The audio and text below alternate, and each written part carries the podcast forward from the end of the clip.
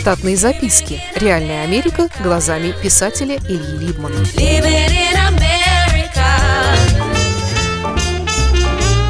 Про первую работу в Штатах. Самая первая работа для меня в Штатах началась довольно неожиданно. Буквально через три дня после нашего приезда нас всей семьей привезли в гости. У нас не было никаких еще дел, а местные общественники уже составили плотное расписание наших поездок повсюду, недели на две вперед. Я не был уверен, я не уверен сейчас в том, что под наш приезд были ассигнованы какие-то деньги, но похоже, что были. А иначе откуда бы взялись все мини-автобусы для наших разъездов? Мало того, что нас было трое, к нам прикрепили переводчицу, бывшую одесситку, которая недавно потеряла работу. Так еще с нами всегда были два общественника, которые следили друг за другом. В одной из затишей во время очередной местной поездки переводчица не удержалась и сказала нам по-русски, что мы сюда приехали зазря, что работы здесь нет, что здесь холодно и скучно. Мы и поверили, но что мы могли поделать? Нас возили довольно бессистемно. То в магазин Гимблс, то в черные кварталы, то к местной городской администрации на завтрак и беседу, то в школу, где нет сегрегации. Но после поездок наш день не кончался. К нам приходили в гости неизвестные нам люди с частными визитами. Некоторые из них говорили по-русски. Все гости приносили с собой еду к чаю и сладкого вина, если дело дойдет до танцев. А некоторые из гостей были настолько гостеприимны, что грузили нас в свои машины и везли обедать к себе домой, а потом возвращали нас в целости и сохранности. Моя жена опомнилась первой от такого образа жизни. Она выучила полтора десятка вежливых фраз и умело вставляла их в разговоры, от чего пошел слух, что она нормально говорит по-английски и вполне может работать младшим инженером для штатского водоканала. Короче, в один из разъездных дней она сказала общественнику, что никуда поехать не сможет, потому что у нее есть другие дела. Общественник вздохнул и подчинился.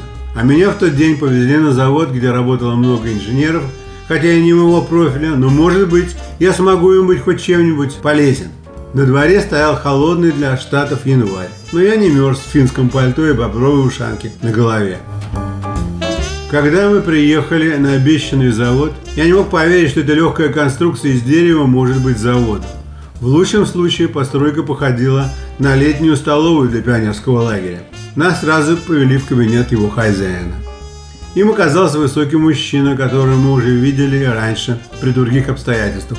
Он как-то вопросительно посмотрел на сопровождающего общественника, а тот объяснил, что миссис Либман прийти не смогла, у нее дела. Хозяину компании ничего не оставалось сделать, как показывать все мне одному. К тому времени я уже достаточно понимал, как нужно себя вести при таких обстоятельствах. Это, так сказать, сделать озабоченное лицо любимого ученика, раздающего тетради после контрольной. Хозяину компании нравилось, что вопросы мои были минимальными и более или менее уместными. Помню, что меня удивило, так это было то, что всякий раз он говорил в первую очередь о людях, работающих на конкретном участке. Типа, это израильтяне ведут здесь наладку блоков питания, или те три женщины из Гаяны устанавливают термоизоляционные прокладки под фальш-панелями. Было похоже на обход Наполеону своих войск мои испанцы, мои зулусы. Еще на заводе работали чехи и португальцы. До поездки общественник намекал мне, что возможно, что там найдется работа для меня.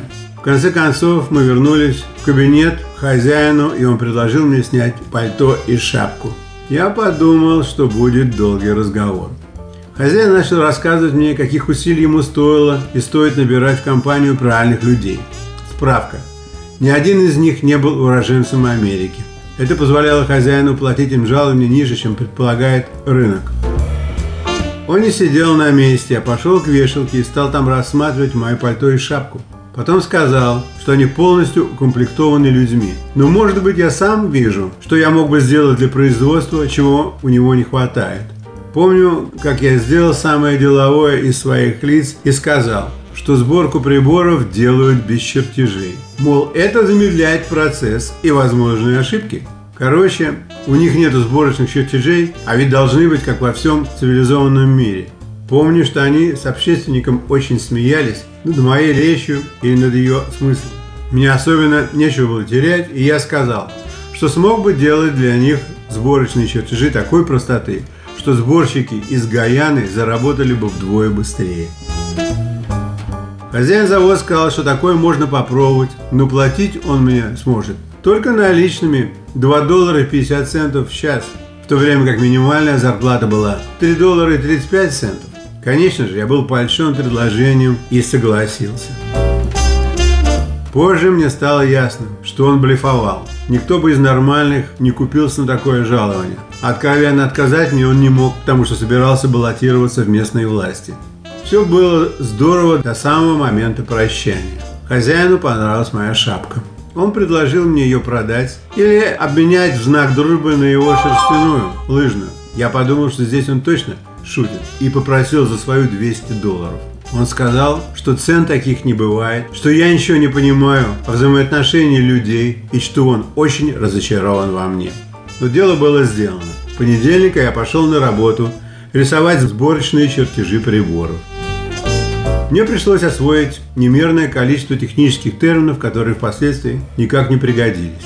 Через полгода я пошел к хозяину за прибавкой жалования и сказал ему, что мне нужно 7 долларов 50 центов, а иначе работать не стану. Денег мне прибавили. Через год компания собралась переезжать в соседний штат, примерно в получасах на машине. Никто не хотел терять работу, и все согласны были путешествовать дополнительное время. В компании оформлялись документы на этот счет. В документе была строка «Если вы не желаете переезжать с компанией, укажите причины». Я написал, что у меня нет машины для поездок на работу и нагло попросил компанию обеспечить меня транспортом. Мне отказали. Так я стал искать вторую работу. Штатные записки. Реальная Америка глазами писателя Ильи Либмана. Читайте книги русского писателя современной Америки Ильи Либмана. В них живо и не скучно описываются нестандартные ситуации, происходившие с бывшими гражданами Советского Союза на фоне американского урбанистического ландшафта. Повести «Алиса» с Райкой, «Второе дыхание», «Время апельсина» и «Малыш 21 века» можно приобрести в интернет-магазине Литрес или на сайте писателя читаливы.ру.